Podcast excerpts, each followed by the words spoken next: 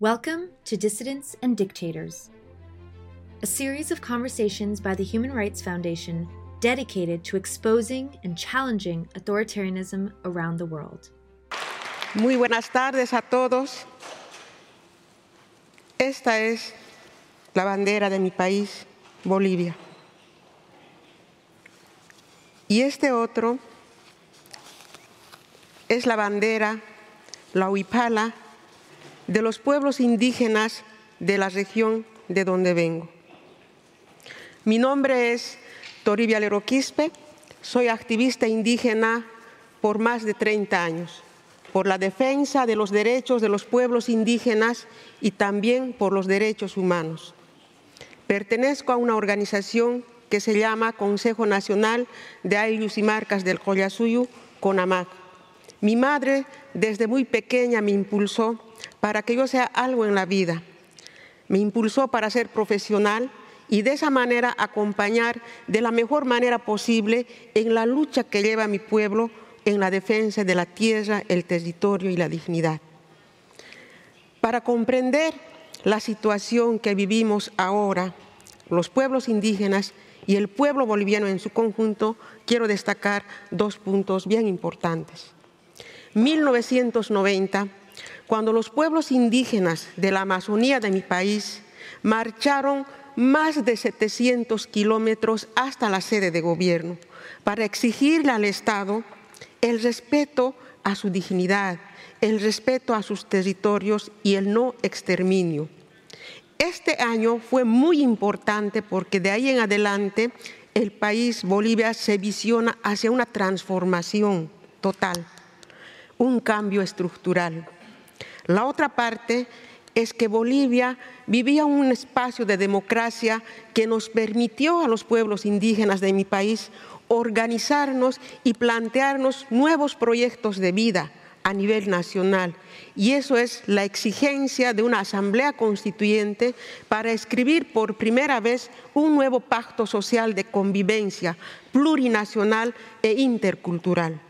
El 2002 organizamos nuevamente una marcha nacional, 40 días de caminata hasta la sede de gobierno para plantearle al Estado que es importante una asamblea constituyente. Y también socializamos al resto del pueblo boliviano para decirles la importancia que tiene vivir en un país plural, intercultural, con valores y principios de vida como es el vivir bien. El pueblo muy empoderado, muy fortalecido, enviste como el primer presidente indígena de Bolivia a Evo Morales Aima, 2004. Transcurre hasta 2009. El 2009 logramos por primera vez ser parte de escribir la nueva constitución política del Estado plurinacional. Pero a la vez, muy tristemente, nos convertimos en las primeras víctimas de aquel llamado presidente indígena, porque no quería cumplir con los derechos, con los mandatos de la nueva Constitución. Por eso en el 2011 organizamos una gran marcha nacional, más de mil hombres, mujeres, niños y niñas marchando de acuerdo a nuestras costumbres, de acuerdo a nuestra cultura, para exigirle que el gobierno de Evo Morales realice una consulta para construir una carretera que atravesaba por medio de una área protegida un parque nacional y territorio indígena llamado TIPNIS. Pero la respuesta fue una intervención, una represión brutal, criminal. Y desde aquel día nunca más fue lo mismo, porque los líderes que exigíamos el respeto a los derechos de los pueblos indígenas fuimos humillados, denigrados, nos decían que recibíamos millones de dólares, millones de euros de la CIA, del imperio norteamericano, que éramos traidores del partido y así nos acalló la voz, destruyó nuestras dos importantes organizaciones nacionales, mi organización CONAMAC y la organización de la Amazonía de Bolivia. Ya no teníamos posibilidad de decir nada y además hasta ese momento había ya tomado el control de todos los órganos de poder, de las principales instituciones como son la policía y el ejército. Nadie, ninguna persona podía trabajar si no estaba inscrito en el partido político. Y así nos negaban proyectos, acceso a beneficios, acceso al trabajo. El mundo estaba muy feliz aplaudiendo todo eso porque así se invisibilizaba, se encubría esos actos de violencia, violaciones a derechos y lo peor es que en 2014 un tercer mandato presidencial con el 60% de los votos. Pero algo pasó, porque para 2015 él mismo, en su afán de atornillarse, de quedarse para siempre en el poder, convoca a un referéndum nacional para un cuarto mandato presidencial. 21 de febrero de 2016 Bolivia le dice no, ya no te queremos como presidente. Pero él no hace caso a ese resultado. Con la fuerza de sus organizaciones, de su militancia, logra un fallo a su favor de que su reelección indefinida era un derecho humano. La oposición, la gente se moviliza y empieza a protestar y además a conformar plataformas ciudadanas que hacen un seguimiento riguroso hasta las elecciones de 2019 porque la democracia ya estaba en peligro total. No queríamos tener un país en dictadura, menos llegar a la desgracia de nuestros hermanos de Cuba, Venezuela y Nicaragua. Por eso se hizo ese control. Llegamos a, 2019, es por primera vez que yo me convierto en candidata para diputada nacional en el bastión de Evo Morales, muy difícil de ingresar, imposible de ingresar a las comunidades y municipios para hacer campaña electoral. Aún así, el día de las elecciones estuvimos mirando el conteo rápido, se paraliza el conteo, la gente ya estaba observando, sale a las calles a denunciar un fraude electoral. Y ahí empieza la crisis política, porque Evo Morales no quería aceptar esa situación, la movilización le exige, le, obligue, le obliga a que pida a la Organización de Estados Americanos que se realice una auditoría. Pocos días después, la auditoría confirma de que evidentemente hubo fraude electoral. Todos discutíamos sobre el fraude electoral, pero les diré honestamente que fue desde el extranjero que llegó las voces en Bolivia hubo golpe de Estado. Fue desde afuera lo que llegó eso. Nosotros discutíamos el fraude electoral. Eh, avergonzado Evo Morales, su militancia, sus principales dirigentes le piden que renuncie no ha sido la oposición. Él renuncia, presenta su carta de renuncia y huye a México. Pero Bolivia ya estaba enardecida, enfrentados entre hermanos al borde de una guerra civil. Todos habían renunciado, los que tenían sucesión constitucional renunciaron y la silla presidencial vacía, abandonada el gobierno.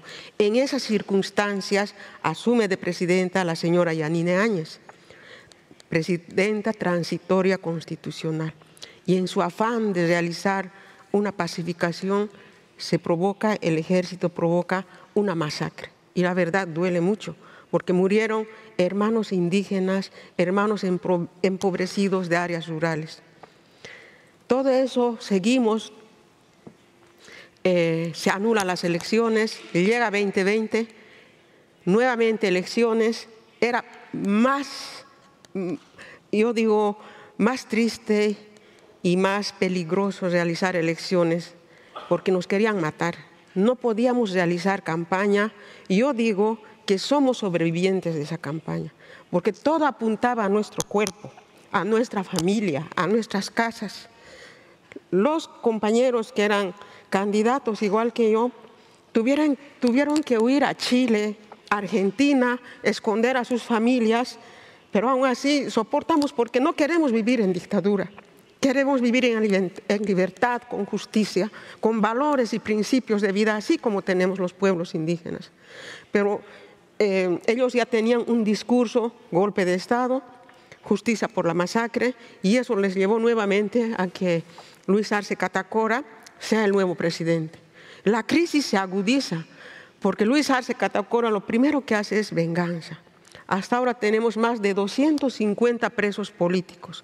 Los primeros en ser encarcelados fueron aquellos que estuvieron en esas movilizaciones. Uno de ellos es Marco Pumari, un líder indígena de Potosí que fue candidato a la vicepresidencia encarcelado, no por los delitos que se dice.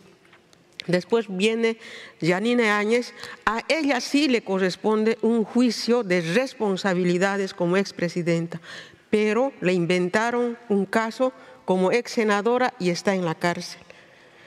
Eh, después vienen otros líderes indígenas, entre ellos César Apaza, que en estos días se debate entre la vida y la muerte porque no le permiten ni siquiera una asistencia sanitaria como él requiere. Meses después viene Luis Fernando Camacho, un líder de su región amazónica, eh, democráticamente elegido como gobernador, es secuestrado, encarcelado por delitos que no existen en la legislación de mi país. Entonces, lo que hace el gobierno es encarcelar a los opositores, acallar nuestras voces y nosotros, todos igual amenazados, no podemos ejercer nuestros derechos políticos y eso he venido a denunciar a ustedes. Esos hechos de abuso de poder, autoritarismo y sobre todo el uso la instrumentalización de los pueblos indígenas, porque más de 18 pueblos indígenas nos encontramos en peligro de extinción. el modelo económico extractivista basado en la extracción de recursos naturales ha flexibilizado normativas. Mis hermanos indígenas contaminado su sangre con mercurio, con cianuro, pero el gobierno no hace nada, no, no, no, no tiene voluntad de luchar o de hacer algo por los pueblos indígenas, pero bien hace creer al mundo de que son el gobierno indígena y el mundo lo aplaude y de esa manera se encubre toda esa violencia que viven los pueblos indígenas en mi país. Yo quisiera y les pido a todos ustedes como aliados de la democracia, la no dictadura, también sigan a Bolivia, cómo está, cómo estamos los pueblos indígenas, si realmente tenemos un gobierno indígena que defiende, protege y garantiza la vida de los pueblos indígenas. Eso he venido a denunciar. Quiero que me ayuden a decir que viva la democracia, que viva la libertad, que viva la justicia para todos y para todas. Muchas gracias.